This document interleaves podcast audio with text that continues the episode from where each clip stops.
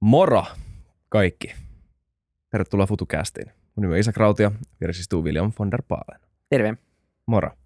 Ja no hyvätä jaksoa vaan. Hyvä mitä, tää. mitä tässä jaadetellaan. Öö, tervetuloa taas toisesta kertaa Sami Sallinen. Kiitoksia. FutuCastiin. Mukava olla taas täällä. Tota, entinen, ö, nykyinen tota, ö, turvakonsultti, voisiko näin sanoa, kirjailija, sä oot väitetysti entinen huumepoliisi, mutta mä vähän epäilen tätä, koska sä tulit tänne ja sä olet pöydällä kolme puhelinta. Joo, se entinen sana on se, Niin. mitä epäillään siis. mä ihan, niin nimenomaan, joo joo. Sitä toista mä en epäile. Mutta joo, tervetuloa taas FutuCastiin. Kiitoksia. Sä oot kirjoittanut, tai itse asiassa et vaan sä, vaan tota, sinä ja ö, monelle tuttu Harry Gustafsberg, entinen karuryhmän äijä ja nykyinen, täällä lukee ö, filosofian tohtori, valmentaja, tietokirjailija ö, Harry Gustafsberg, olette kirjoittanut tämmöisen taktinen neuvottelukirjan. Joo. Ö, ö, miksi? tai, tai että, että mikä, mikäs oli tämän homman idea? Joo, tota, äh, me ollaan sitä mieltä, että elämässä on enemmän vähemmän kaikki neuvottelua. Me neuvotellaan jatkuvasti kotona ja töissä ja ystävien kesken. Tai neuvottelun keinoja ainakin yrittää edistää omia intressejä. Ja, Mm. ja kyllä niin kuin, että se, miten me ollaan vuorovaikutuksessa muihin ihmisiin, niin kyllä se hyvin pitkälle sen vuorova- tai niin keskustelun ja neuvottelun kautta välittyy. Mm. Ja, tota, ja itse tietysti yli 30 vuotta työskennellyt niin haastavien kohtaamisten ja haastavien vuorovaikutustilanteiden kanssa, niin jossain vaiheessa rupesin miettimään, että mikä, että joku, joku kaava tässä varmaan on, koska samalla tavalla tai samalla tavoin yrittää niitä konflikteja ratkaista ja sitten rupesin pistää paperille asioita. Sitten me tuli Harrin kanssa, huomattiin, että hetkinen, että meillähän on vähän saman, saman tyylinen näkemys asiasta ja siitä tuli taktinen neuvottelukirja. Niin onko tämä nimenomaan se ero, koska neuvottelukirjoja tietenkin on olemassa jonkun verran. Se ei sinänsä aiheena hirveän uusi. Meillä on meidän podcast-ystävä Sami Miettinen on kirjoittanut neuvotteluvaltakirjan. Yksi mun lempikirjoja viime vuosilta on toi Never Split the Difference, joka on Joo. tota, tämän FBIn entinen, entinen Chris pääneuvottelija. Joo, tosi hyvä kirja oli mun mielestä. Ja Ja mä oon su- käyttänyt sitä monta kertaa sen jälkeen, se toimii oikeasti niin. Niin Ja sullakin itse asiassa, anteeksi, kesken, sullakin olisi kehokoodi, joka tavallaan ehkä vähän, sä olit viimeksi puhumassa just siitä. Joo. Eikö sekin jollain tavalla nivoudu tähän? Liittyy aiheeseen, joo. Siis sanoton viestintä on, on mitä enemmän tunteita keskusteluun tai neuvotteluun liittyy, sitä enemmän kä- käytetään sanatonta viestintää. Että se on niin olennainen osa. Mm. Ja jos katsoo, katsoo nyt vaikka jenkit on aika hyviä konseptoimaan asioita, niin katsoo vaikka jenkkien kuulusteluopin kirjoja, niin sieltä tulee neuvottelutaktiikka, neuvottelustrategia, sanaton viestintä kulkee koko ajan käsi kädessä siellä. Kyllä. Mutta oliko se nimenomaan tämä teidän kokemuspohja, joka sai teidät ajattelemaan, että tämä on niinku se perspektiivi, mikä, mikä tuo, vai mikä sai teidät niinku lähteä, lähteä just tähän kategoriaan? Joo, tämä on, tää on, tota, tää on, otit, otit tota, äh, Chris Vossin ja tota, neuvotteluvalta ja muuta. Niin bisnesneuvottelukirjoja on, on kirjoittu paljon. Mutta ovela juttu on sitten, kun rupeaa katsomaan, että on kyse bisnesneuvottelusta, siis oppaasta, kirjasta, ja kuulustelopin äh, teoksista, panttivankineuvottelukirjoista, mi- minkä pohjalta esimerkiksi Chris Voss kirjoittaa. Ni, niissä on kaikissa tietynlainen kaava. Ne on hyvin samanlainen kaava. Ja nyt tuo taktinen neuvottelu tuli ulos ö, syksyllä. Niin tota, eniten tuli ensi alkuun tuli feedbackia, tuli ö, tuolta, tuolta varhaiskasvatuksen puolelta. Koska se on ihan, ihan sama metodi toimii. Sama Mhm. metodi toimii, onko se lasten kasvattaminen, onko se bisnesneuvottelu, riita naapurin kanssa. Koska ky- kyse on siitä, että miten ihminen toimii ja miten pystytään vaikuttaa, vaikuttaa tunnetiloihin, omiin tunnetiloihin ja toisen tunnetiloihin. Jep. Tuo on jännä niin kuin, leijeri tämmöisen vuorovaikutuksen päälle, koska, koska ihmisethän vaan tavallaan juttelee, tai voi, niin kuin, kanssakäymisen voi nähdä sitä, että miksi me ei voida vaan jutella mään, tai miksi me voidaan vaan puhua. Ja, ja kun mä hengaan Vilin kanssa täällä jakson tätä ulkopuolella, tai vähän tääkin tuntuu siltä, että me vaan keskustellaan, mutta keskustelun päällä ja sen alla, ja missä ikinä, miten ikinä se haluaa sanokaan, niin se on kaiken näköistä sanatonta ja kaiken näköistä semmoisten rivien välissä tapahtuvaa, ja mm, ihmiseen vaikuttamista, joka ei niin kuin näy niissä suorissa sanoissa, eikö vaan? Niin. No niin, jos, jos, jos ajattelee, tota, että okei, että me jutellaan kavereiden kanssa ja kellään ei ole mitään varsinaista agendaa, niin se on tietysti niin tilanne on toisenlainen, että jos mä työyhteisössä yritän myydä ajatuksia niitä työkavereille tai, tai, tai esimiehille tai asiakkaan kanssa ja yritän vaikuttaa, vaikuttaa johonkin tota, hänen päätöksenteossa, bisnesneuvottelussa, perheessä, kotona, lasten kanssa, puolison kanssa. niin aika useasti meillä on kuitenkin, meillä on joku intressi, joku agenda. Vaimo haluaa olla viikonloppun kotona, mä haluan lähteä viikonloppuna elokuviin. Ja sitten me neuvottelun keinoihin me ratkotaan sitä sitten ja katsotaan, että, että, että mitä me tehdään. Sehän on neuvottelu. Mm. Niin, nimenomaan tällaistähän tämä niin kuin, melkein kaikki keskustelu on sellaista. Mutta jotenkin tuntuu kuitenkin sitten, että, että tosi moni ihminen pelkää esimerkiksi myymistä tai tämmöistä bisnesneuvottelua. Ja mä en tiedä, onko se sen takia, että, että tai mikä siitä tekee niin eri, erilaisen verrattuna sit siihen vaikka, että neuvotellaan kotona. Onko se, että siellä on tuttu neuvottelukumppani vastassa ja ehkä se, että metsä elokuva vai jäät kotiin, niin siinä on yhtä isot panokset kuin taas sitten ehkä jossain toisessa neuvottelussa. Vai onko se vain se, että ei ehkä niin kuin tajuta, että nämä on fundamentaalisesti kuitenkin aika samanlaisia tilanteita? Tota, kyllä, kyllä se intressiä vaikuttaa aina siihen. Että jos, niin kuin, jos, jos ajattelee, taktinen neuvottelu sen pyörii nimenomaan niin kuin haastavan vuorovaikutustilanteen ympärillä. Siis kun miettii, että miten, miten vuorovaikutustilanne muuttuu haastavaksi. Se muuttuu haastavaksi silloin, kun ää, mulla on poikkeuksellisen su- suuri intressi itselle. Mä, haluan, mm. mä oon työhaastattelussa tässä nyt ja mä haluan, tämä ei ole teille haastava, koska te haastattelette minua – ja jos mä oon työhaastattelussa, mä istun tällä puolella pöytää, niin tämä on mulle haastava sen takia, että mulla on suuri intressi. Mä haluan työpaikan. Tai äh, keskustelu muuttuu haastavaksi sen takia, että meidän arvoja loukataan. Joku toimii vastoin mun arvojani tai, tai, joku toimii sillä tavalla, että mitä, mikä loukkaa minua henkilönä. Haastavaksi vuorovaikutuksen tilanteen voi tehdä moni asia. Ja silloin, kun tilanne menee haastavaksi, niin silloin me tehdään päätöksiä tunteen pohjalta tunteet rupeaa ottaa vallan. Ihan, ihan sama, mitä me sanotaan, että joo, teen rationaalisia objektiivisia päätöksiä aina. Ei. Hmm. Vuorovaikutustilanne menee haastavaksi. Me ruvetaan tekemään, käyttämään tunteita päätöksenteon välineenä. Ja mitä enemmän me käytetään tunteita, sitä enemmän me unohdetaan faktat ja olemassa olevat niin kuin, olosuhteet.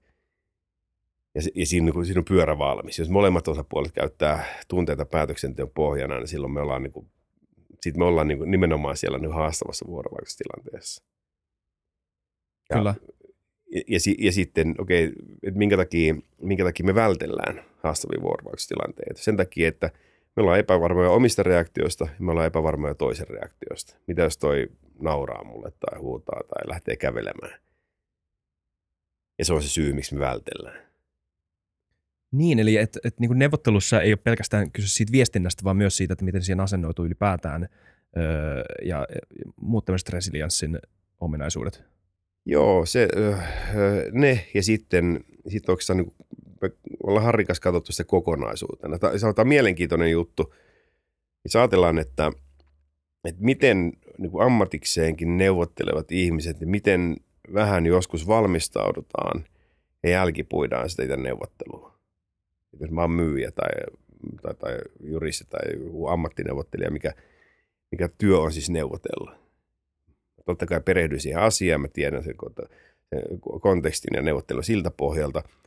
Mutta sitten jos otetaan vaikka esimerkiksi se, että, että mä harrastan vaikka juoksemista, hmm. ja mä juoksen huomenna puolikkaan maratonin, niin mä oon valmistautunut siihen monta päivää. Ja edellisenä iltana mä syön hyvin ja nukun hyvin ja katsoin, että varusteet on kunnossa ja sitten mä käyn tekemään sen puolikkaan maraton ja sen jälkeen mä vielä niin loppuanalysoin, että miten se meni. Siis miettiä sitä neuvottelua että kuinka moni oikeasti valmistautuu huolellisesti ja jälkeenpäin käy puista vielä, että mikä meni hyvin, mikä meni huonosti, saavutinko tavoitteeni. Me, tehdään, tehdään, me valmistaudutaan ja jälkipuidaan asioita, millä ei ole mitään merkitystä meidän taloudelliselle tai sosiaaliselle hyvinvoinnille. Hmm. Voiko tätä, koska välillä kuulee, ja tämä on yleensä ihmisiltä, joille ei ole niin suurta steikkiä, mikä steik on suomeksi, että me katsotaan meidän liikaa panoksia mm. tota, ö, erilaisissa neuvotteluissa, niin kuulee, että eikö tämä niin kuin, tässä opetetaan ihmisiä manipuloimaan mm. tavallaan. Mutta voiko tätä nähdä, nyt mä vähän ehkä vastaan tähän kysymykseen, mutta voiko tätä vähän, nähdä vähän niin kuin kamppailulla sillä tavalla, että, että ö, se, että oppii nyrkkeilemään tai mm. potkunyrkkeilemään tai painimaan, ei välttämättä edellytä, tarkoita sitä, että pitäisi ryhtyä väkivaltaiseksi, vaan että osaa, sen, öö, niin kuin osaa ne taidot ja tietää, miten öö, vastata niihin, jos niitä kohtaa, ja osaa käyttää niitä tehokkaasti. Joo, no itselleni mieluisa vertaus. Niin, joo, mä tiesin. niin, niin ajattelin. Joo, joo, ja sitten... Tämä on vähän aina kuin joku Joe Roganin vieras sanoo, että tämä mun tutkima juttu on vähän niin kuin vapaa-ottelu, ja sitten se yrittää samaistua Roganiin. Mutta kyllä. Jep. joo, juur, juurikin näin. Ja tota, joo, kyllä. Ja sitten se, että toi, toi on totta, koska niin kun välillä aina kysytään, että onko tämä manipulointia. Mm. Mm. Ei, ei, ei, kyse ei ole manipuloinnista, vaan kyse on rakentavasta vuorovaikutuksesta. Se, että me ymmärretään, että, että mitä neuvottelussa tapahtuu, me ymmärretään sen prosessina, ää, miten se rakentuu ja ää, minkälaisia vivahteita siinä voi olla ja, ja miten jos toinen yrittää käyttää aggressiivista neuvottelutyyliä tai yrittää manipuloida, niin täytyy ymmärtää myöskin, että miten se tapahtuu, että me pystytään suhtautumaan siihen. Mm.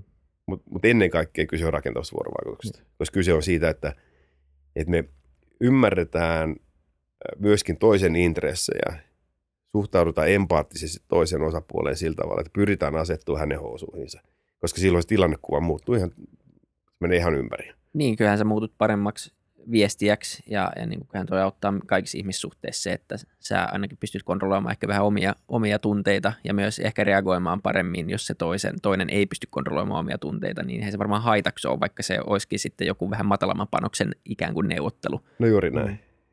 Mutta mikä sitten tekee ihmisestä hyvän neuvottelijan? Mitkä on, mitkä on semmoisia, onko joku luontaisesti parempi neuvottelija kuin toinen?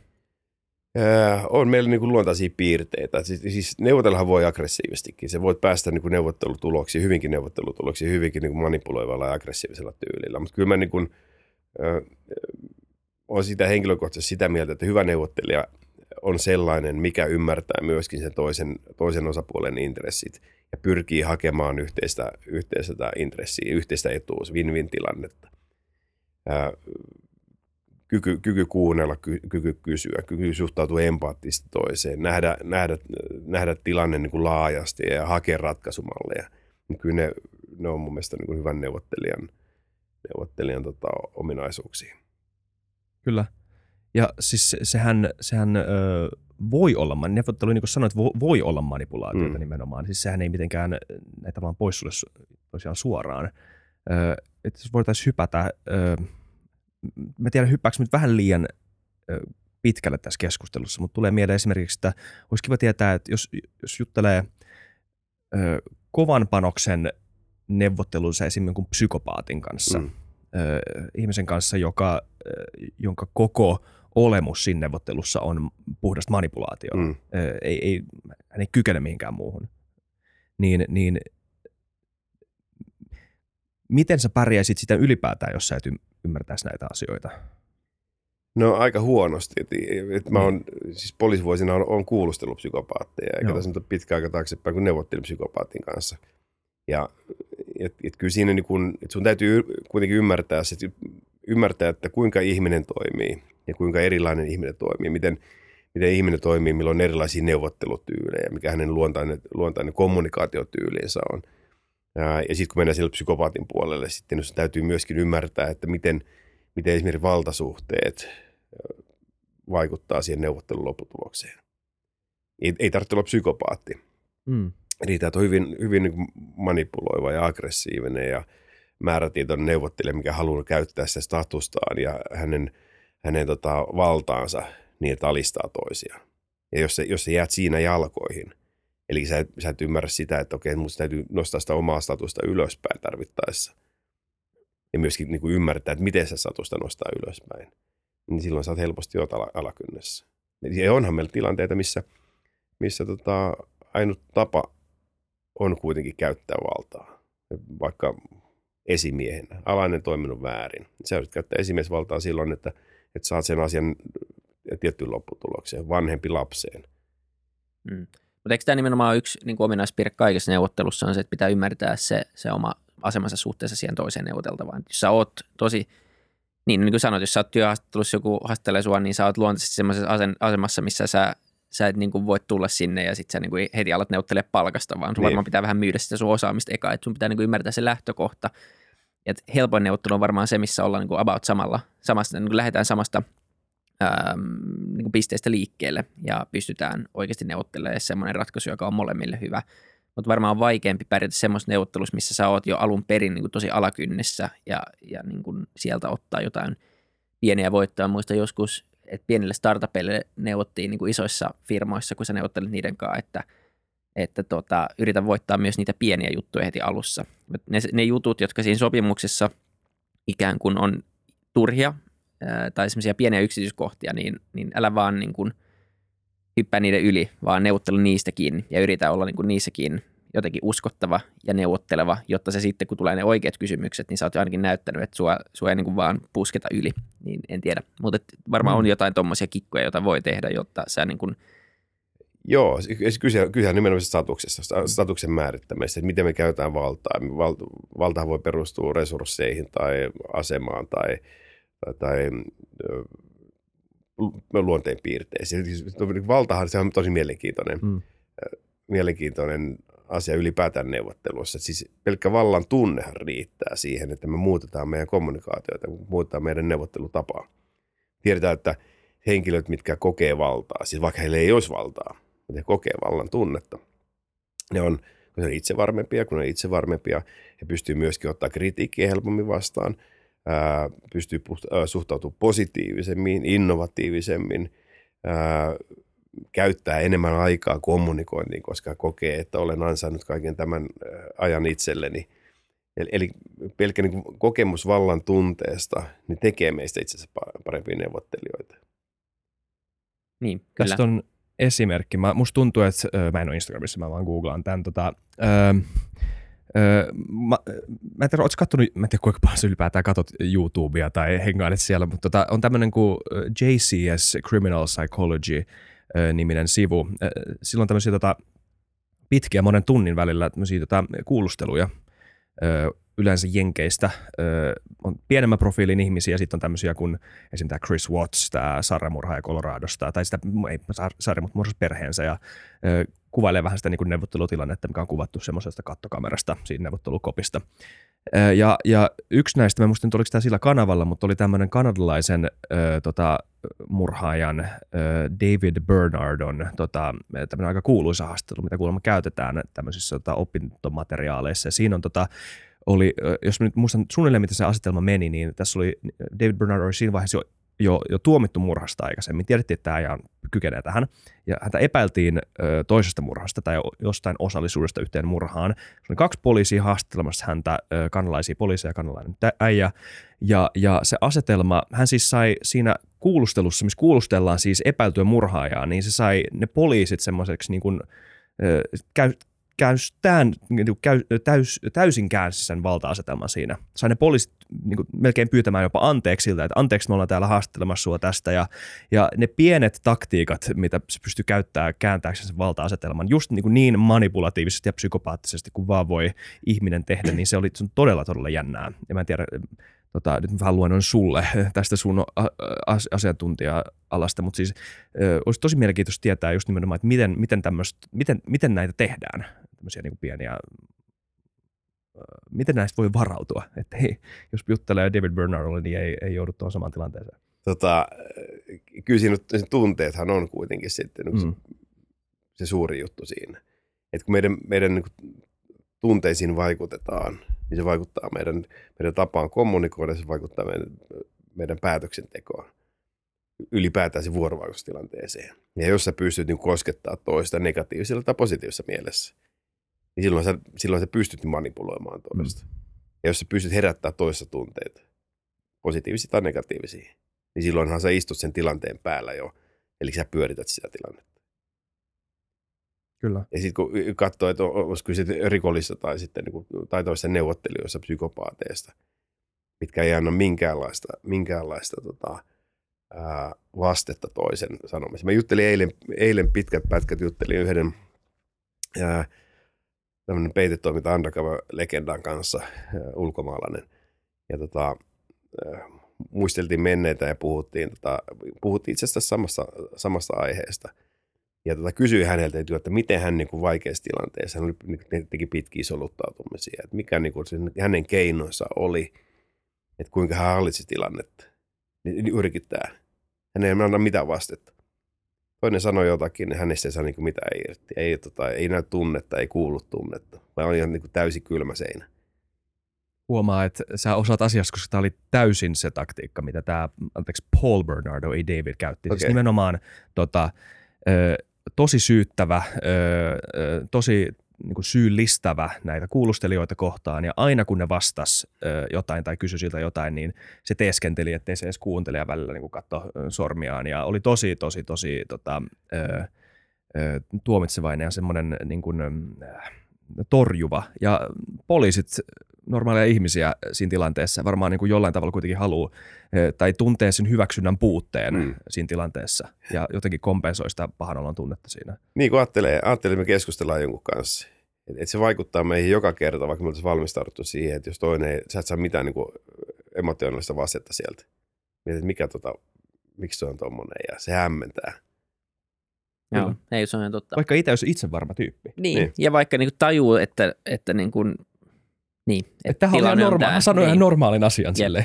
Miksi ei reagoi? Niin, se on varmaan, jos sitä ei niin tiedosta, niin se voi olla yllättävän vaikeaa hyväksyä. Ja ihminen tarvii kuitenkin hyväksyntää. Suurin osa ihmisistä niin. haluaa. Ja haluaa kuitenkin, vaikka se onkin jopa tuommoisessa tilanteessa, niin sä haluaisit mieluummin, että se menee sujuvasti ja sille niin hyvässä hengessä kuin tuommoinen nyt voi mennä. Versus se, että, että sut torjutaan tolleen, niin, niin se, on, se on jännä.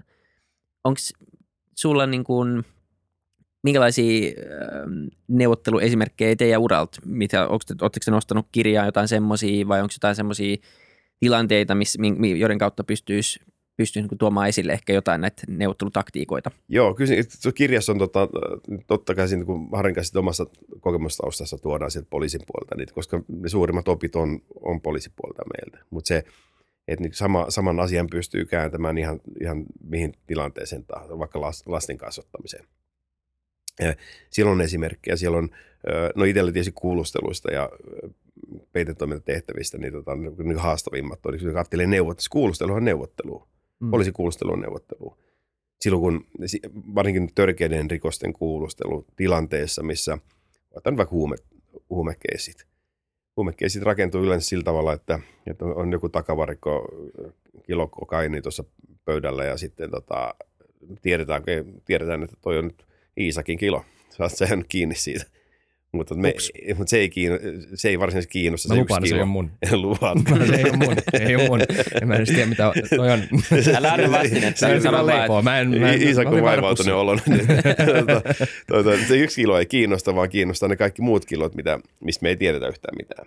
Joten neuvottelun keinoin me yritetään selvittää jotakin asiaa sitten, mikä tota, mistä ei ole tietoa. Ja pöydässä on kaksi erilaista intressiä. Toinen haluaa piilottaa rikosta ja toinen haluaa selvittää rikoksen. Kaksi vastakkaista intressiä ja neuvottelun keinoin se keskustelu viedään eteenpäin siinä. Sitten katsotaan, kumpi, kumpi tota neuvottelee paremmin, niin tota, se on sitten tota voittaja siinä pelissä. Asetelmista puheen ollen, jos puhutaan neuvotteluasetelmista, niin poliisi kuulostaa mun ihan käsittämätön tilanne. Hmm. Tai siis, jos sä oot epäilty öö, nyt sanotaan minä on epäilty jostain niin kuin kilosta niin kuin koksuu siinä pöydällä ja se on niin kuin siinä, että te tiedätte, että se on mun. Mm. Kaikki kortit, niin kuin kaikki sun kortit on tavallaan pöydällä. Mm. Sä oot poliisi, me ollaan poliisiasemalla, me ollaan kuulusteluhuoneessa ja mä oon epäilty rikoksesta. Mm. Öö, niin mulla on niin kuin kaikki intressi pitää turpani kiinni, olla edes vastaamatta mitä kuuluu kysymykseen. Mm niin se on tosi hämmentävää just viitaten takaisin näihin JCS Criminal Psychology-videoihin, että miten se kymmenien minuuttien kautta tuntien aikana pystytään kääntämään ihan päälailleen se asetelma. Tai että siitä asetelma ei pysty kääntämään, mutta että se neuvottelutilanne voidaan kääntää erilaiseen lopputulokseen. Ihan erilaiseen lopputulokseen kuin se asetelma alun perin olisi antanut tota, myödän. Joo. Tota, joo, ihmismieli on kyllä mielenkiintoinen. Mä kirjaa kirjoittaessa mä yritin laskea, niin oikeasti laskea, että montako haastavaa vuorovaikutustilannetta mä oon niin työurani aikana käynyt. Tiedän, että ne on tuhansia, mutta en mä päässyt sen pidemmälle sitten.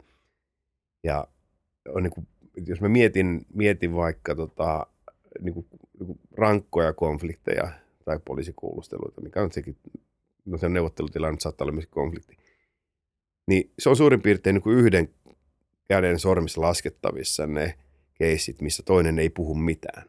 Hmm. Et meillä meil vaan on niin kuin, meillä vaan on tarve avautua jokaisella meistä. Ja mä oon itse sitä mieltä, että mitä, mitä niin kuin ahdistuneempi ja pahempi mieli toisella osapuolella on, sitä enemmän hänellä on inhimillinen tarve myöskin avautua. Jos katsoo konflikteja, konfliktin takana useasti on kokemus siitä, että en tule kuulluksi tai en tule ymmärretyksi. Niin. Ja, ja me halutaan kaikki, että meitä kunnioitetaan ja arvostetaan. Me halutaan kaikki, että, että, että meitä kuunnellaan. Niin kyllä ne teot kumpua jostain niin. kuitenkin. Niin, ja eikö, Rikoksetkin niin. Niin, on, varmasti. On. Ja siellä on, siellä on aina story takana. Niin. Siellä on aina joku story takana. Ja sen, että jos, jos mietitään niin sitä empatiaa, empatian niin hyödyntämistä, empatia ja sympatia sotketaan helposti toisiin. Sympatia on tunne, kun empatia on taito. Taito ymmärtää, että miksi toi ihminen käyttäytyy niin kuin se käyttäytyy, miksi hän toimii niin kuin se toimii.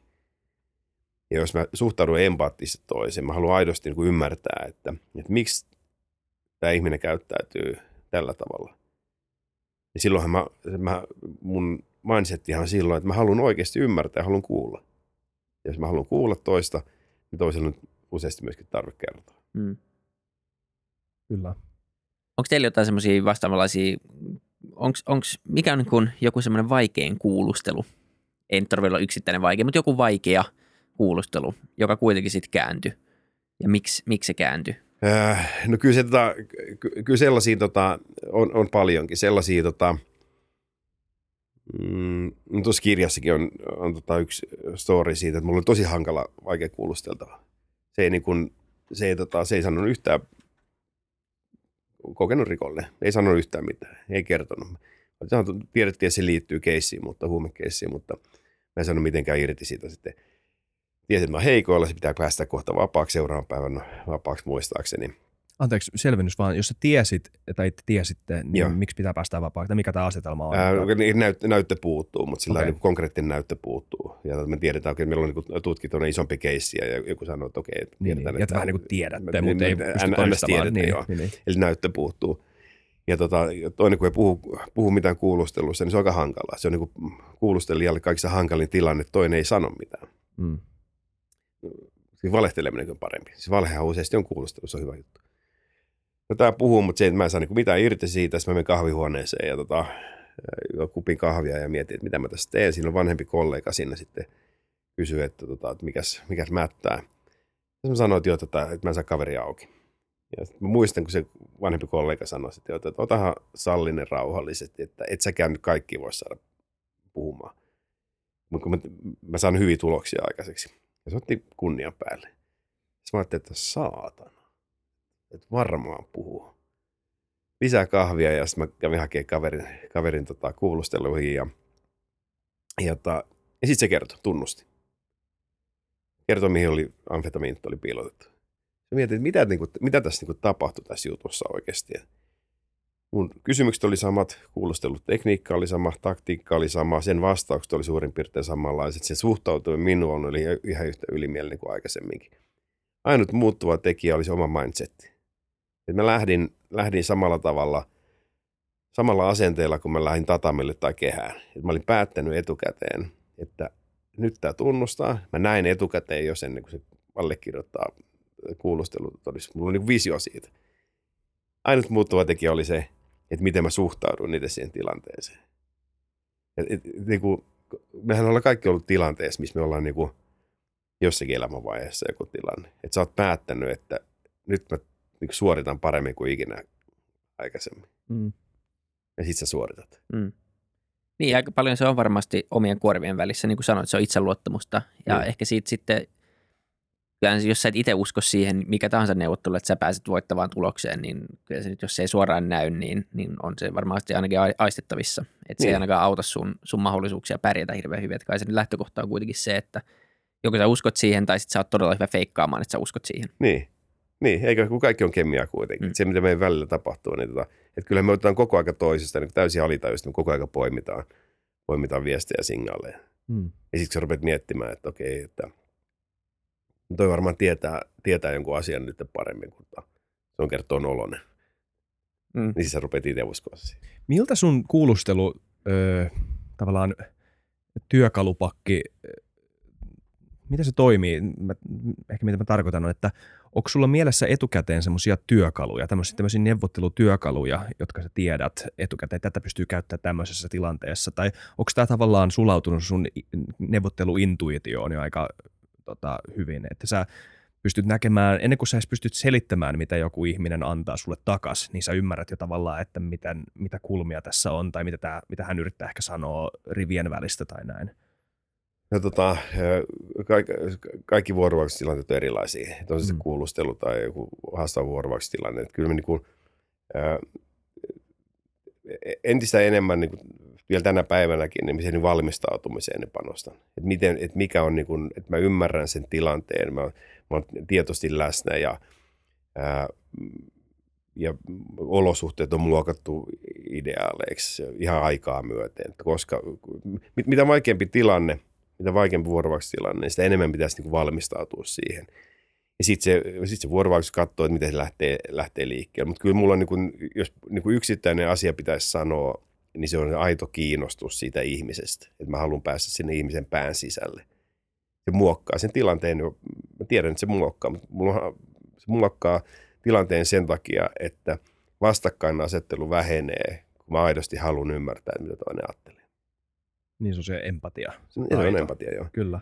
Ja sitten ja sit, kun, niin valmistautumiseen, niin tota, me, no me valmistaudutaan, tota, ää, niin otetaan henkilöstä selvää tai että kuka se on ja mitä se on tehnyt ja mitä tota, mä tiedän suurin piirtein, että mistä nyt tästä neuvotellaan, yli, niin kuin ylipäätäänkin neuvotteluista.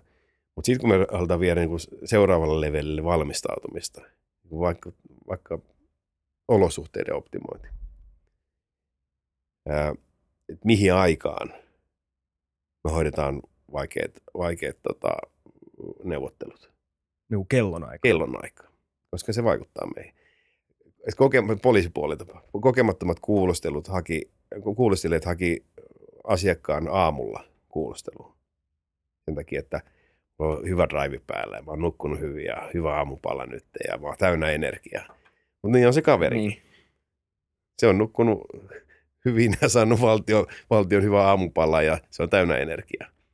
Ja taas kokeneet kuulostelijat hakisivat taas kuulosteltua myöhemmin iltapäivällä. Sen takia me tiedetään, että verensokeri laskee ja tota, energiatasapainot rupeaa heikkenee ja rupeaa väsyttämään, kunhan sä vaan pidät huolen siitä, että sä itse pysyt energisenä. Tunnustukset tulee iltapäivällä tai alkuillasta. Mm. Ja, ja sitten kun, siis kun tämän kääntää sitten positiivisesta negatiiviseen, okei mä tiedän, että, että meillä on Viljamin kanssa meillä on tärkeä liikenneuvottelu nyt, niin mä haluan, että, se, että mä haluan win tilanteen. Mä haluan, että se neuvottelu sujuu sillä tavalla, että me ollaan molemmat me ollaan energisiä, me ollaan molemmat, meillä, on, meillä ei ole kiire minnekään, mä oon varmistanut, että meillä on varmasti aikaa. Pieni juttu, mutta valtava suuri merkitys. Missä me tavataan? Pysyy ympäristöllä luomaan – erilaisia mielikuvia. Poliisikuulusteluhuone tosi, niin sanot YouTubelta, katsoin tosi ankeita. Joo, ankeita ihan tarkoituksella. Varmasti, niin, kyllä. Ei, ei, silloin mitään, ei mitään ylimääräisiä vir, vir, virikkeitä. Jep.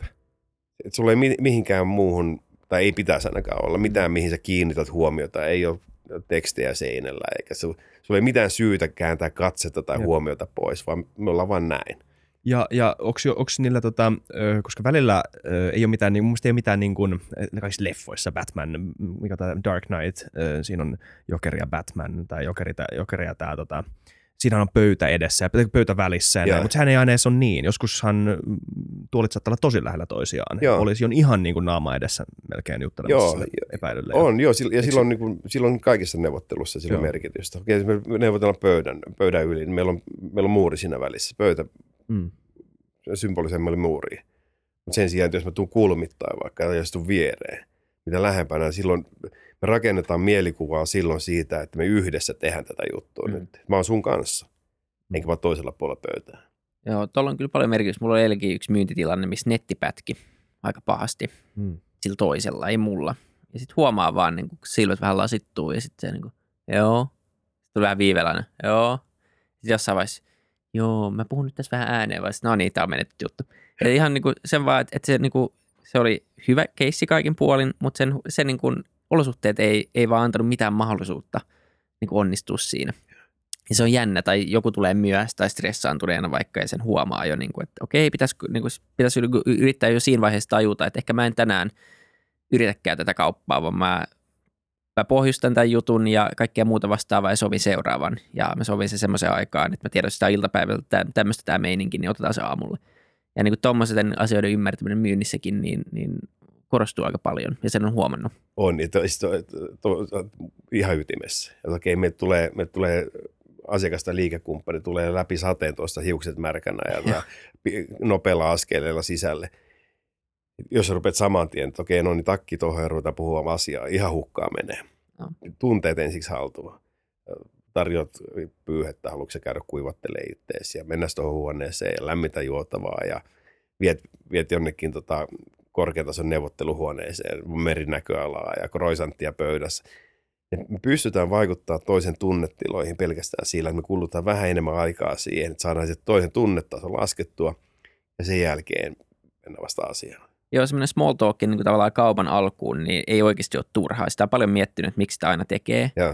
Mutta kyllä se on, niin tuosta se on kiinni, että sä niin kuin asetat itse siihen tilanteeseen ja saat sen toisen niin kuin samaan. Että niin kuin, va- varmasti ainakin semmoinen turha, turha ärsykes viedään pois siitä tilanteesta ennen kuin alkaa. Ja aika moni niin kuin hyvä myyjä, jolta on myös itse ostanut, niin, niin tekee aina tällä kaavalla sen jutun. ja, Ja se ei ole semmoista, tota... sitten välillä jos ostaja sanoo suoraan, että no niin mennään asiaan, niin sitten se on hyvä. Sitten se on valmis. Se on jo tullut sinne kuulemaan se homman, ei mitään. Mutta tota, jos ostaja on niin kuin sen näköinen, että nyt ei kiinnosta, niin, niin tota, sit pitää vähän, vähän vääntää. Ja välillä, välillä niin kuin sitä joutuu vääntää pitkään. Välillä on ollut sellaisia tilanteita myös, missä pitää niin jotenkin oppia nollaamaan se tilanne kokonaan. Että niin kuin huomaa sitten toisesta, kun se kuuntelee, että ei sitä kiinnosta, että se vaan odottaa, että se pääsee pois. Niin sitten Joo. sit niin kuin, mä olin kerran yhdessä tilanteessa, missä mulle opetettiin, että sit sä vaan naurat, sanot, että näyttää menevän nyt vähän ohi tämä homma, että tota, tai jotain, että pitää niinku vaan niinku tiedostaa se tilanne, nostaa kissa pöydälle. Sanoa noin. Niin, mutta ymmärrän. Ei, mutta siis sanoa sen jotenkin, Joo, vaan silleen, kyllä. että, että, että niinku ei nyt tarvitse syyttää sitä, mutta sanoa, että vai ollaanko me ihan niinku hakoteilla, että onko tässä mitään järkeä, mitä mä puhun. Koska Ja molemmat niinku, sä saat jonkun reaktion, niin kyllä, siinä, to, kyllä näet ihmiset, jos se ei Joo. kiinnosta. niin, mutta kaikki ei näe. Niin, no se voi olla, jotkut vaan vetää niin Joo. laput silmissä oman pitchin ja Joo. no niin, tehdään kaupat. Ja sit, tai se on toinen esimerkki, vaikka sulla, sä oot ollut treffel tai jotain ja sitten niin on ne tyypit, jotka ei vaan tajua, että ei ole mennyt hirveän hyvin. Joo. Ja sitten, no niin, että nähdäänkö uudestaan niin leffoistakin kaikki esimerkit. Tämä meni hyvin mun mielestä. Joo, Ja se eikä- on vähän sama myyntitilanteessa, tämä meni hyvin mun mielestä. Joo. Ei, ei, se, ei se mennyt. Niin sitten jos pystyt vaan rikkoa sen sillä, että et hei, että et, ollaanko me ihan hakoteilla, että onko tässä mitään järkeä, mitä puhun, niin sitten sä ainakin pakotat johonkin reaktioissa ja sanot, että no, et ei ihan oo, mutta, tai sitten, että on, on, sori, että mä oon vähän niin kuin poissa, tai jotain, niin sit se, se, niin kuin, se helpottaa tosi paljon. Hmm.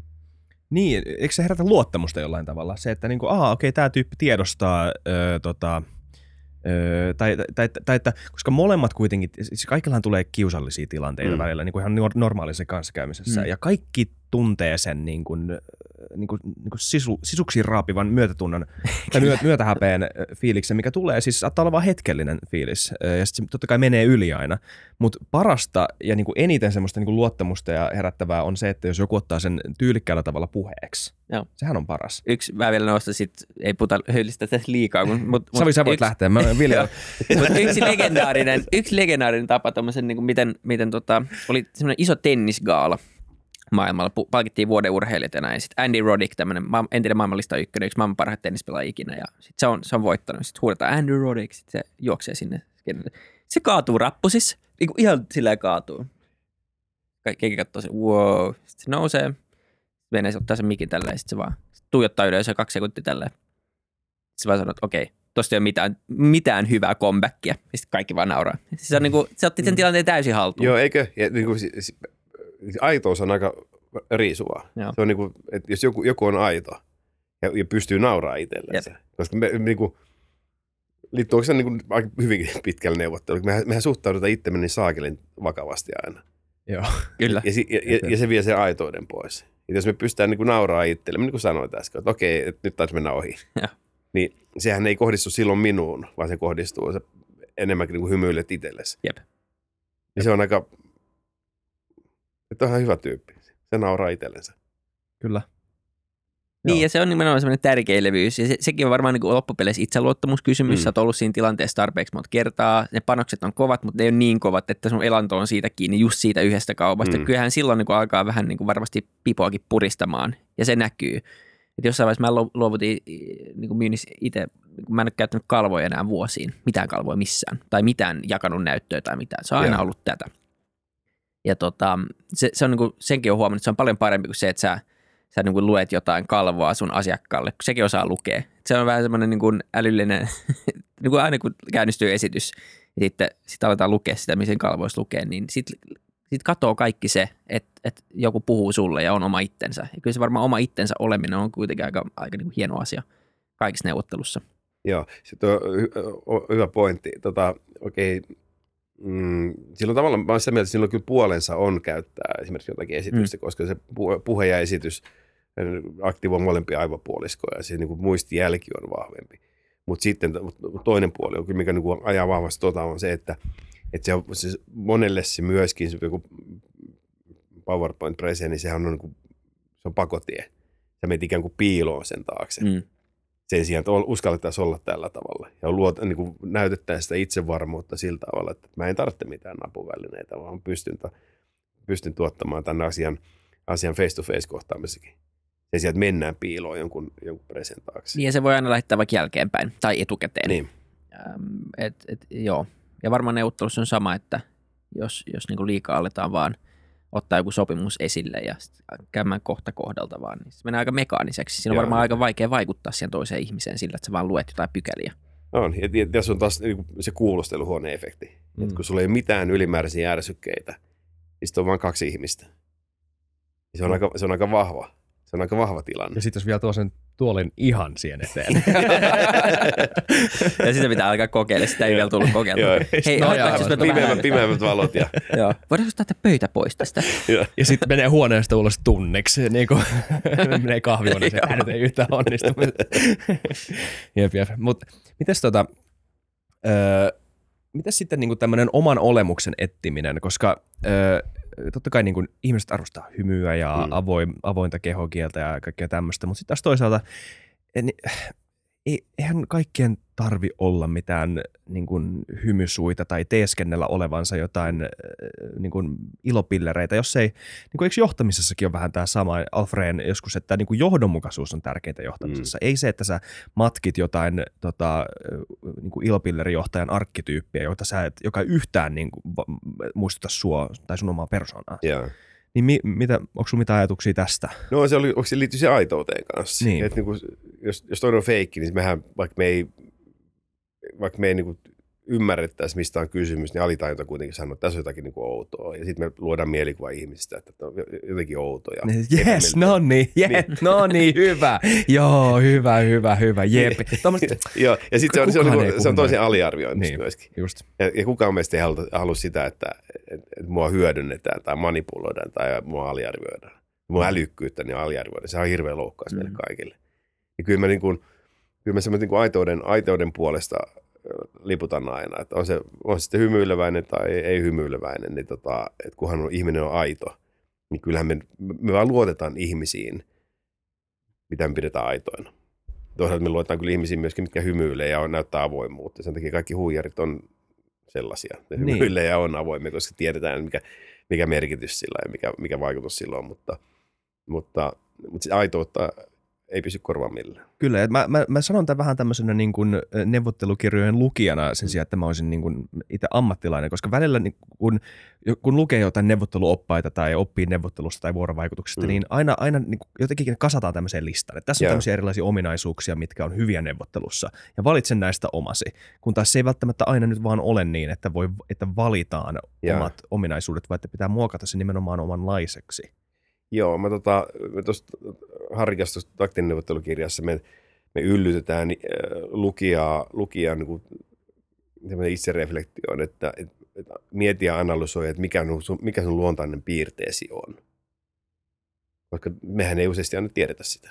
Mä tiedän vaikka itsestäni, että ne, vuorovaikutustilanteissa, neuvotteluissa, haastavissa vuorovaikutustilanteissa, mä helposti, mä helposti ajaudun äh, niin kuin, vahvaan tyyliin.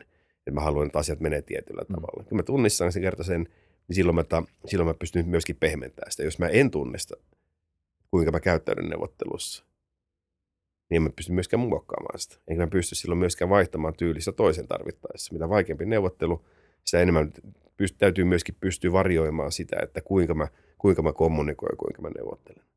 Koska se ei riitä, että, se ei riitä, että että mä pidän yhden tyylin aina sen takia, että mun saattaa olla vastassa, saattaa olla manipuloiva tai hyvin joustava tai hyvin analyyttinen tai, tai, tai hyvin tämmöinen yhteistyöhakuinen neuvottelija. Mun täytyy pyrkiä luomaan myöskin, jos mä haluan päästä sellainen tilanteeseen, että me löydetään win-win ratkaisu.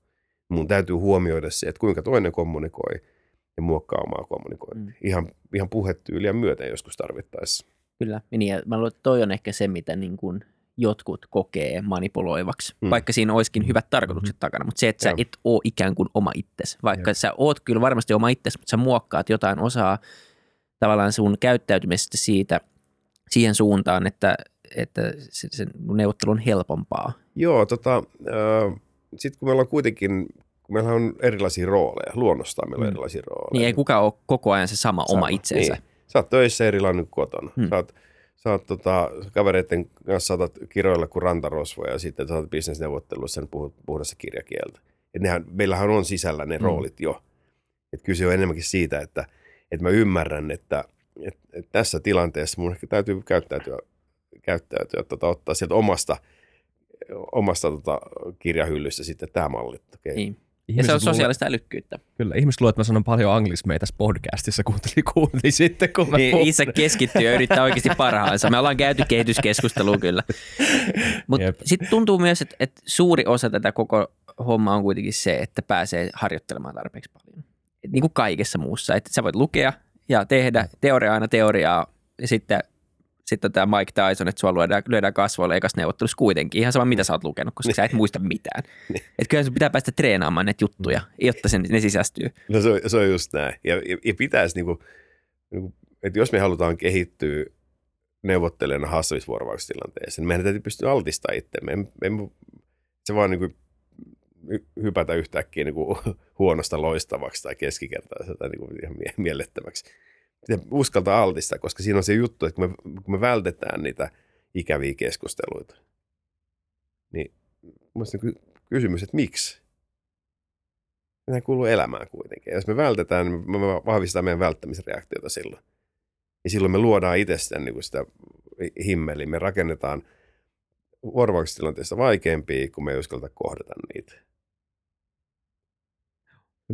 Mu, mu, mä en saa päästäni pois sitä psykopaattijuttua vielä. Voitko kertoa tota, ö, jostain tilanteesta, varmaan kun joku kuulustelu, niin tota, sä mainitsit, että sä oot ihan niin kuin hiljattainkin puhunut psykopaatin kanssa, mutta ehkä se on vähän liian lähellä historiasta, puhutaan siitä, mä en tiedä, saat itse valita. Mutta joku kuulustelutilanne, missä sä tiedät, että nyt tämä on psykopaatti, niin minkälaista on neuvotella psykopaatin kanssa?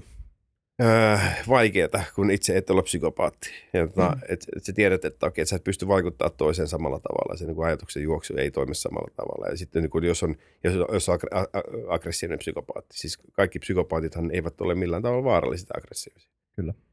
Ää, mutta jos kyse on, kyse on, kun itse ollut taas niiden vaarallisten kanssa tekemisissä, niin sen, sen tota, ää, koska sulla itsellä to- toimii tunneskaala normaalisti. Sä itse pelkäät ja oot huolissasi ja, ää, ja, ja toinen osapuoli taas nyt, niin kun sä tunnet oikeastaan, että kuinka, niin kuin, että kuinka kylmä toinen pystyy olemaan. Mm.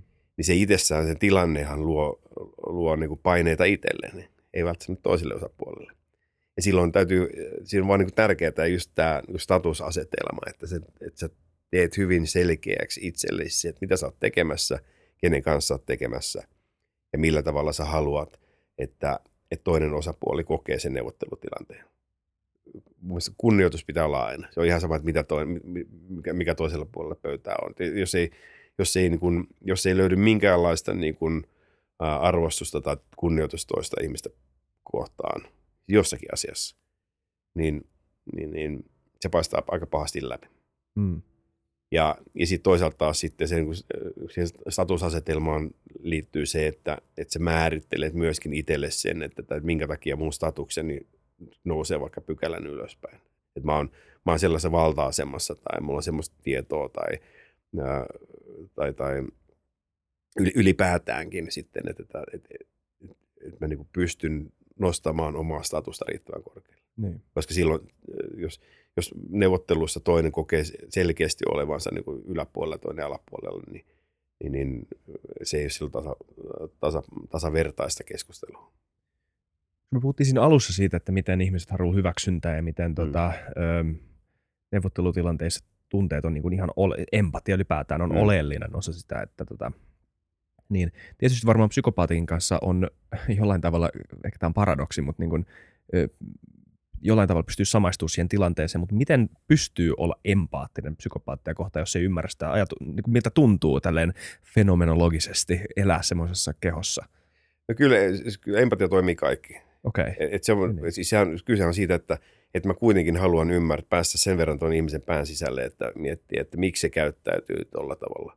Tai hänen on- asetelmaansa. Asetelma, joo, joo. nimenomaan se niin kuin, koko niin kuin, se Mm. tilanne, hänen intressit ja ää, jos mä ymmärrän, mitkä intressit ja tavoitteet hänellä on, niin silloin mä pystyn myöskin paremmin ymmärtämään, että millä keinoilla hän haluaa päästä sinne tavoitteisiin. Kun mä pystyn sen neuvottelupöydässä miettimään, niin silloinhan mä oon jo toisella puolella pöytää. Mä oon silloin rinnakkain istumassa siellä jo. Et koko tilanne näyttäytyy silloin erilaiselta. Koska pääsääntöisesti me keskitytään omiin intresseihin. Mm. Mun intressi on tämä. Mä haluan tästä neuvottelusta tämän lopputuloksen. Mutta se näyttäytyy kovin erilaiselta. Jopa mun oma neuvottelutyyli näyttäytyy erilaiselta itselleni, kun mä ymmärrän katsoessa toisen silmän. Mehän, mehän, mikä on niin hassu, että me, me useasti käyttäydytään vuorovaikutustilanteessa sillä tavalla, että ää, mä ymmärrän kyllä, miten toinen reagoi, miten hän puhuu, miten hän kommunikoi, minkälaisia sanattomia viestejä se lähettää. Mutta mä oon ihan sokea sille, että kuinka mä itse käyttäydyn. Ja jos mä katsoisin peilistä, niin joskus me saadaan, saadaan yllätys yllätys käyttäytyä siltä, kun me itse ei haluttaisi. Haluanko mä, haluanko mä kohdella toista sillä tavalla, kun mä haluan siitä tulla kohdelluksi. Siinä on se juttu. Just. Kyllä. Sä oot ollut myös nyt perustamassa ää, uutta liiketoimintaa konflikteihin liittyen tai konfliktien hallintaan liittyen. Joo. Tota, puhutaan siitä hetki. Se on, se on mielenkiintoinen ajatus. Joo, siis eh, oikeastaan tähän samaan, samaan aihepiiriin, niin tota, maailma, maailma on konflikteja täynnä. Et jos katsoo niin tätä päivää, vaikka Suomeen, niin kyllä maailman onnellisin kansa neljättä kertaa peräkanaa, niin kyllä käyttäytyy varsin erikoisesti, erikoisesti tänä päivänä. Että ihan, ihan missä kontekstissa tahansa, maalittamista, uhkailua, häirintää, vainoamista – vastakkainasettelua. Et, en- et mä en itse muista niin kuin näin vahvan vastakkainasettelun aikaa kuin tänä päivänä. Joku erehtyy sanoa jotakin ää, väärin, niin se saa valtavan someraivon tai, tai hirvittävän viharyöpyn niskaansa. Ja sitten samaan aikaan, samaan aikaan taas sitten viranomaisresurssit, poliisiresurssit on Suomessa onnettomat verrattuna vaikka muihin Pohjoismaihin. Ja poliisityötä kohdennetaan sillä tavalla, että, että yritykset ja yksilöt on aika yksinään niiden juttujen kanssa. Ja sitten kun tiedetään kuitenkin, että, että mitä se aiheuttaa. Yksilötasolla uupumusta, psykologista turvattomuuden tunnetta, väsymistä, pelkotiloja, ahdistusta. Sitten yhteisö... Pahimmillaan toteutuneita uhkauksia. Mitä te? Pahimmillaan toteutuneita, että Niin. niin. uhkaukset toteutuu. Niin, väkivaltaakin vielä. Joo. Ja, ja maineen menettämistä, väkivaltaa. Ää, ja sitten taas kun katsoo niin yrityspuolella, niin sehän menee ongelma, se valuu koko organisaatio. Sitten puhutaan yhtäkkiä työnantajakuvasta ja prosessitehokkuudesta ja tulokset näkyy, niin kuin ne negatiiviset tulokset näkyy viivan alla sitten jo. Joku yhtiö, yrityksen toimitusjohtaja joutuu miettimään, yksi kaista menee koko aika miettiessä siinä, että mikä joku irtisanottu työntekijä tai vaikea sopimuskumppani, miten se vaikeuttaa hänen elämäänsä. Ja sen takia, sen takia siihen tarpeeseen sitten konfliktihallintafirma, mikä neuvottelee. Analysoi, profiloi ja neuvottelee. Eli samassa, samassa aiheessa ollaan. Niin. Niin miten voi, jos, niin kun, jos esimerkkinä on joku tämmöinen tota, öö, Niin otetaan vaikka konkreettinen esimerkiksi silleen, että. Kuitucast, tai Jep. vielä parempi, mä twiittaan jotain, mä sanon, että onpa ikävää, kun, en mä tiedä, mä sanon jotain tyhmää. Tai ei, ei tarvitse olla niin tyhmää, mutta sanon, sanon jotain, mistä tosi moni hermostuu, mutta joku hermostuu erityisen paljon. Joo. Silleen, että se alkaa niin kuin, ei vaan sille tulee joku kommentti, niin kuin meillekin on tullut, että katsotaan, kun tulee sisällissota, Vitun apinat. vitun apinat ja tämmöistä, Mm. ja että mä tapan ja muuta vastaavaa. Ei nyt ollut ikinä mitään suoraa uhkaa, mutta siis tämän tyyppistä. Vähän niin Mut- kuin vihjattiin, että niin, niin, sit, se- kun tulee sisällissota, niin sit katsotaan. Niin.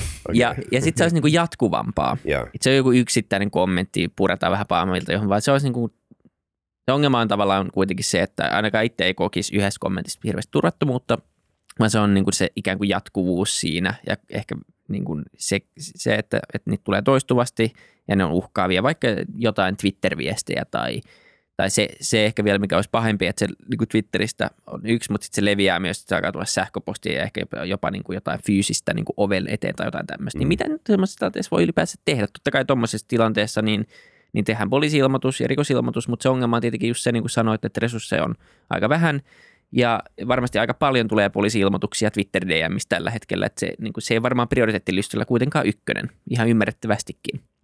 Niin mitä, mitä siinä voi niin kuin, tehdä sitten sekä yksin, mutta myös tämmöinen niin kuin yksityinen toimija?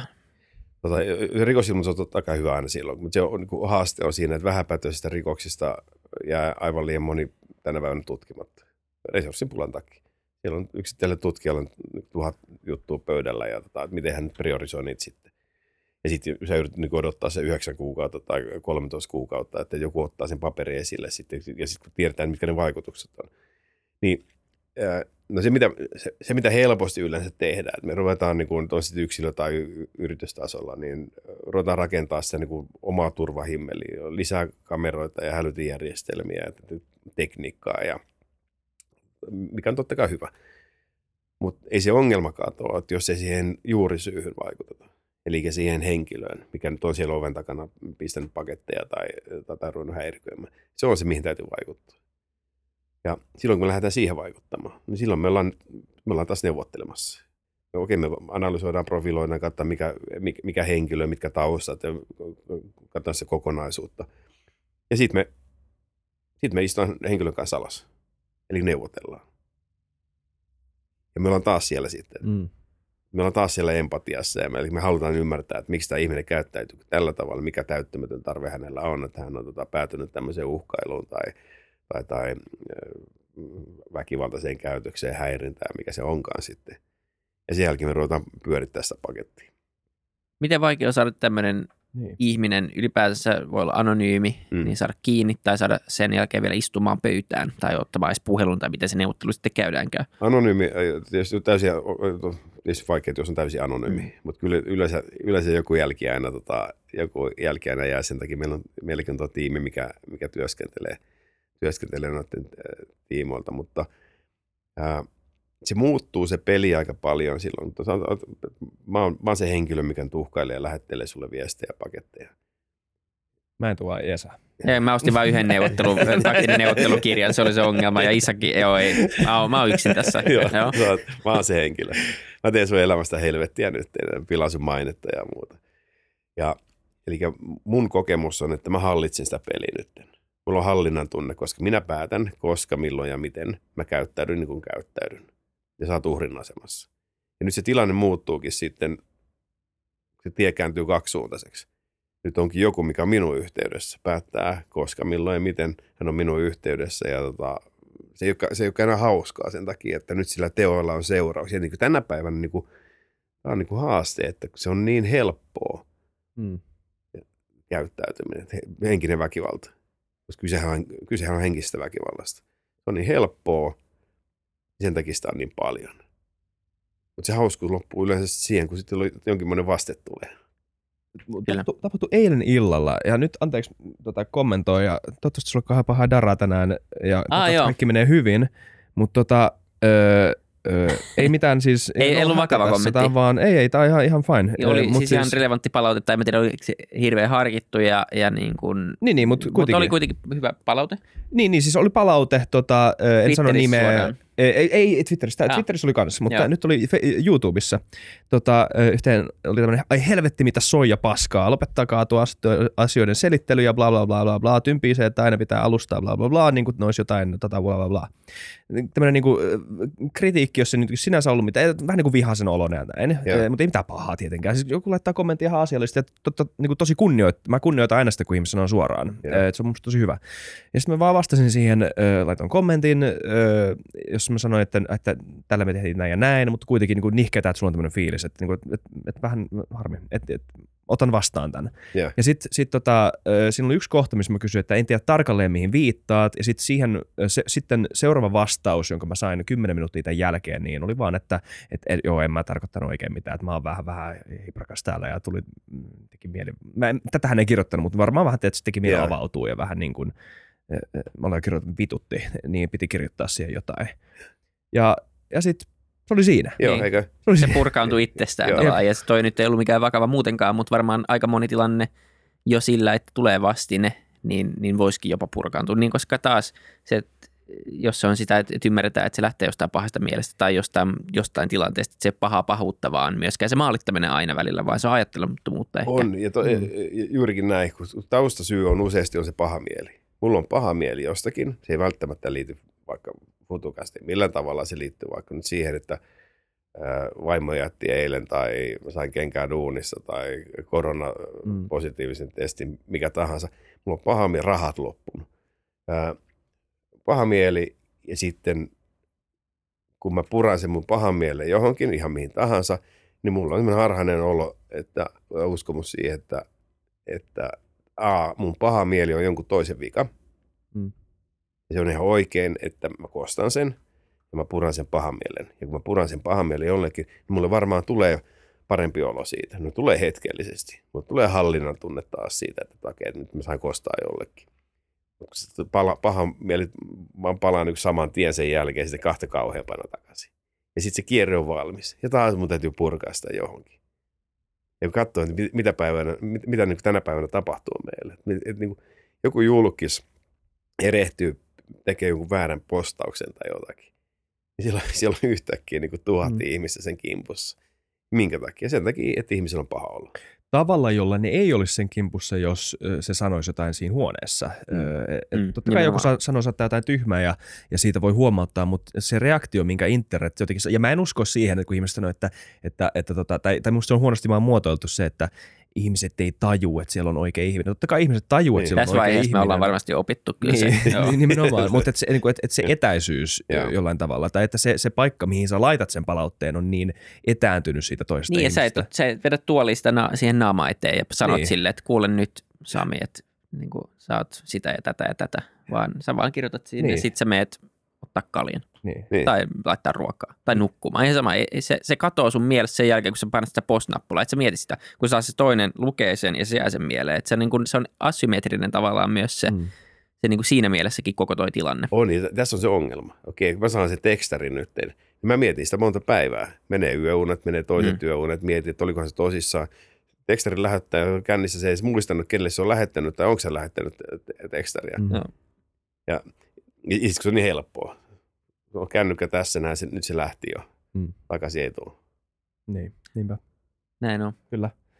Se on, se on jännä kyllä. Öö, mä en tiedä miten me, koska eihän niinku haluaisi myöskään sananvapautta kautta rajoittaa mahdollisimman vähän jotenkin. Tai on niin kuin hyvä, että ihmiset sanoisi, tai tämä on ehkä henkilökohtaisesti, henkilökohtaisesti helppo sanoa näin, koska niin kuin mulle saa sanoa mun mielestä suoraan asioita, mm. ja se on ihan fine, mutta sitten tota, ja, ja musta se on kunnioitettavaa.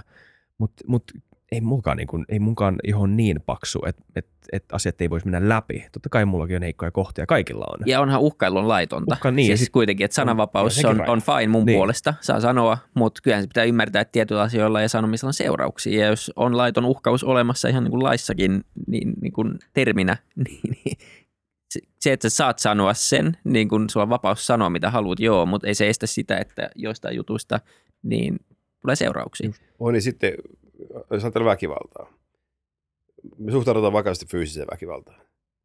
Mutta henkisen väkivaltaan me ei suhtauduta samalla tavalla. Mm. Mutta henkisen väkivallan jäljet saattaa olla joskus paljon rankemmat kuin fyysisen. Mä menen tuohon kadulle ja tulee humalainen ja joku lyö mun nyrkillä olkapäähän. No, no? Se nyt ei niin. olkapäähän. No, olka, no vaikka, no, no, mutta, fyy, mutta kuitenkin pahoinpitely. Niin, niin. niin tota, montako minuuttia mä mietin sitä sitten. Mutta kun se sama humalainen sanoo, että, joo, että, että, että sallin, mä tunnen sut, että mä teen sun elämästä helvettiä. Mm. Ei sattunut, mutta mieti sitä vielä huomennakin. Mitäköhän se tarkoitti? Mm. Miksi se teki tuolla tavalla? Henkistä väkivaltaa. Me, me tilastoidaan fyysistä väkivaltaa. Yritykset tilastoi, työturvallisuuskeskus tilastoi fyysistä väkivaltaa, työtapaturmia. Mutta henkistä väkivaltaa ei tilastoi kukaan, jos ei yritykset itse sitten tilastoi sitä. Ja kuitenkin me tiedetään, että se henkinen väkivalta lisää psyykkistä kuormittavuutta, ää, stressiä, ahdistusta, pelkotiloja. Ja meidän pitäisi, mun mielestä meidän pitäisi niin suhtautua henkiseen väkivaltaan sen kaikissa muodoissa. Ja vähintään yhtä vakavasti kuin fyysisen väkivalta. Joo, siitä mä oon kyllä samaa mieltä, että sitä Joo. ei kannata vähätellä ja, ja se on aikaisemminkin tietenkin ollut ongelma, hmm. mutta se korostuu nykypäivänä, koska se on niin paljon helpompaa kuin aikaisemmin. Aikaisemmin piti lähettää se henkinen väkivalta kirjeitse Niin. Ja sekin jo tuntuu niin kuin paljon pahemmalta, kun siitä Niin. jää joku jälki. Tai se on eri juttu kuin tweetin laittaminen. Niin, Niin, se voit kuitenkin poistaa. Niin. Joo. Kirje tuntuu jotenkin melkein samalta kuin sanoa asia tälleen. Joo, niinpä. Ja sitten sit, kun jos katsoo ajasta taaksepäin, kymmenen vuotta taaksepäin, niin ei, yritysmaailmassa ei tunnistettu tämmöistä ongelmaa. Tänä päivänä jokainen yritys, missä on asiakaspalvelu edes jossakin muodossa, tunnistaa, että et, et, et tämä ongelma on niin räjähtänyt käsiin. Sitten mietitään syitä. Okei, no poliittinen retoriikka on muuttunut kymmenessä vuodessa, meillä Suomessa aika paljon. Mielenterveysongelmat lisääntynyt, ää, viranomaisresurssit he- heikkenee, somekäyttäytyminen muuttunut. Niin kyllähän tämä kaikki, kaikki vaikuttaa se, että miten, kuinka me toimitaan, kuinka me kommunikoidaan, kuinka me ollaan suhteessa ympäristöön. Mm. Ja, lo- ja lopputulos on se, että, että, että tänä päivänä tuntuu, että mitä tahansa voi päästellä suusta ilman minkälaisia seurauksia. Mm. Ja me ollaan aika paljon puhuttu keskustelukulttuurista tässä podissa, mm. Mutta tämä niin jotenkin menee astetta syvemmälle. Tämä on niin tietenkin aspekti siitä, mutta se on jotenkin helppoa puhua keskustelukulttuurista vaan tämmöisellä intellektuellina asiana, että Jep. se on nyt vaan miten ihmiset kommunikoi ja se on vähän muuttunut, että se on mielenkiintoista, mutta sitten se ei ole niin kuin hirveän mielenkiintoista se, että niin kuin jengiä pahoinpidellään henkisesti. Ja, ja se on ihan totta, että siihen ei suhtauduta hirveän vakavasti. Se on, se, se, se on hyvä pointti mun mielestä. Niin ja sitten kun katsoo niin tämän päivän niin polttavia aiheita, ää, korona, koronarokotukset, Mhm. että joko, joko sä oot kuulut me leiriin tai te leiriin. Mm. Mm. Ei, ole, ei, ole, ei ole mitään keskustelua, Mm. niin vähän kärjistäen. Että ei, ei ole vuorovaikutusta. Sä, sä oot joko tuota mieltä, sä oot sitä, tätä mieltä. Joko sä kuulut meihin tai sä kuulut noihin. Ää, ilmastonmuutos, ää, Venäjä uhka, NATO-keskustelut. Mhm. Et on, et, et meillähän, kyllähän me riittää näitä aiheita, missä meillä on niin vahvasti, että et me ollaan joko tätä mieltä tai me ollaan tota mieltä. Ja, eikä keskustelua, niin kuin, ei edes yritetä keskustelua. Ei. Kun, kun taas siis on paikkoja, missä se keskustelu, ja tämä nyt vähän kärjistää, mä en nyt välttämättä sano, että niin kuin esimerkiksi ne, jotka uskovat, että mä oon litteä ja mä oon pyöreä, Mm. että, siinä, että keskustelu käytäisiin tasapuolisesti jossain niin kuin niissä paikoissa, missä, näistä asioita, missä näitä asioita oikeasti tutkitaan, mutta siis paljon käydään kriittistä keskustelua Putin, NATO, koronatoimet, kaikkea tämmöistä, mutta sitten jotenkin, jotenkin, kun pitää valita se oma mm. ö, ö, tota, näkemys siihen asiaan, niin se, mä, mä näin jonkun YouTube-kommentin jossain tämmöisessä jenkkipolitiikkavideossa jostain niinku tyypistä, joka, että joo, ennen mä olin tämmöinen tota, ö, oikeistolais ö, radikaali Proud Boy, mutta nykyään, nykyään mä oon vähän niin kuin, mä vaihoin, ja nykyään mä oon tämmöinen antifa, että kuin urheilujengi tavallaan, Joo. että mä vaihoin jengiä. Joo, eikä- et niin kuin, et toi, Jep, ja kun mielipiteitä ei ole jengiä tai jengejä. Että se on niin kuin, se, jos on yksi asia, minkä tämän podcastin kautta on oppinut, yksi ainoa asia, jos se olisi, niin se on se, että on oppinut se, sen, että niin kuin kaiken, kaikkien asioiden takana on monta eri näkemystä, ja niissä on kaikissa, melkein kaikissa, ei kaikissa, mm. mutta monessa niissä on pil, pilke totuutta. Ja Niin. niiden lyöminen yhteen on yleensä parempi kokonaisvaltainen kuva jostain asiasta kuin semmoinen radikaali binäärinen mielipide jostain yhdestä asiasta, että tämä on tälleen piste. Ja sitä mielipidettä ei ole valmis edes muuttamaan. Tai vaikka ei olisi valmis muuttamaan, niin ei olisi valmis edes keskustelemaan siitä. Joo, niinpä. Se on kyllä niin kuin, siitä kun pääsee eroon, niin se on siitäkin jo mm, se on paljon avautunut asioita. On, niin sitten liittyy tuohon neuvottelu, neuvottelulta kontekstiin kanssa, että, että, että, että, että, että minkälaisia ajatteluvinomia meillä on. Että mun, tämä on mun mielipide, vaikka sä näytät mulle faktoja pöydällä. Että et, et, et, et, et, eihän tämä pidä paikkaansa. En mä, halua, en mä halua hyväksyä niitä. Mulle riittää, että mulla on mielipide, kun mä oon sen ääneen sanonut, mä pidän sitä kiinni, kunnes mä vaihdan jengiä. mm, Just Se, niin. niin kuin, et mä, mä, mä tiedän, että on toisellakin totuus, mutta mulle riittää. Että, et miksi? No, maailma on aika kompleksinen paikka tänä päivänä, vaikka vaikea ymmärtää, mikä nyt varmaan selittää myöskin, minkä takia salaliittoteorioihin on niin kuin helppo, helppo tota lähteä uskomaan. Yksinkertaistaan asioita. Mun kapasiteetti riittää siihen, että mä uskon, kun mulle sanotaan, että se maapallo on litteä sitten. mm. Ja kaikki, mikä menee sen mun oman aj- ajattelun ja maailmankatsomuksen ulkopuolelle, niin se on mulle uhka. Ja kun se on uhka, niin mulla on oikeus käyttäytyä aggressiivisesti. Niin, Hyvä. ja sitten se myös vaatii aidosti niin kuin duunia. Si- se nykyään, että sä pääset omasta mielipide, mielipiteestä, niin kuin pystyt haastaa sitä. Mm. Koska tunnet lähtökohtaisesti aika samanlaisia ihmisiä kuin sinä itse, seuraat samanlaisia ihmisiä kuin sinä itse somessa. Algoritmit vahvistaa sitä vielä.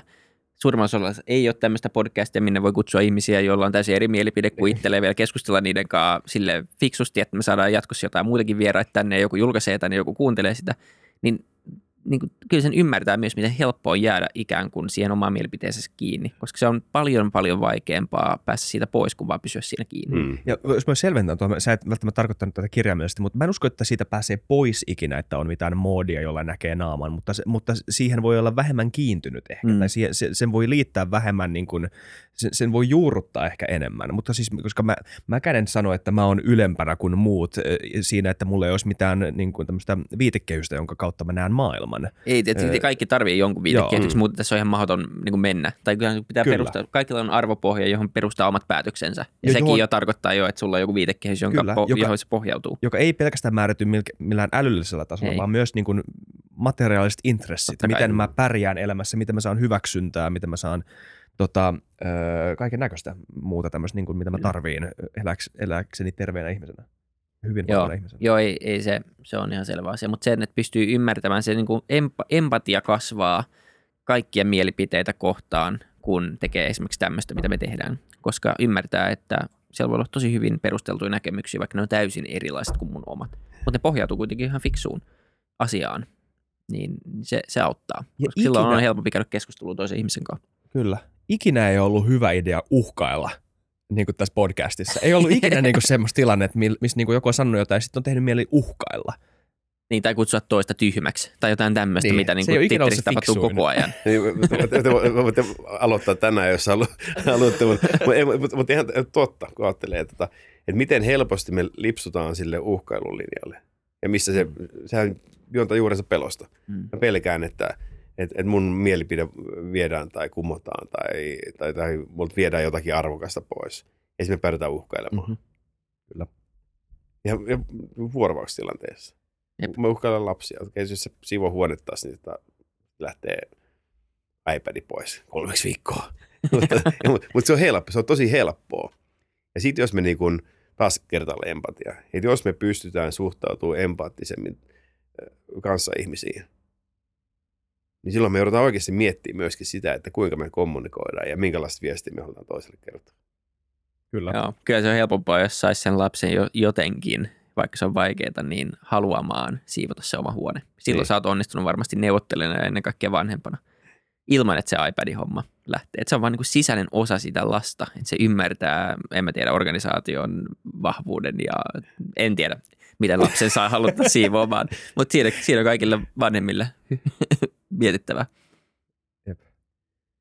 Kyllä. Kiitos Sami, olet näin törkeän mielenkiintoista jaksosta taas. Kiitos. Tämä on ollut Kiitoksia. tosi ilo. Onko vielä mitään, tota, mitä haluaisit öö, kertoa? Me puhuttiin kirjasta, me puhuttiin sun firmasta.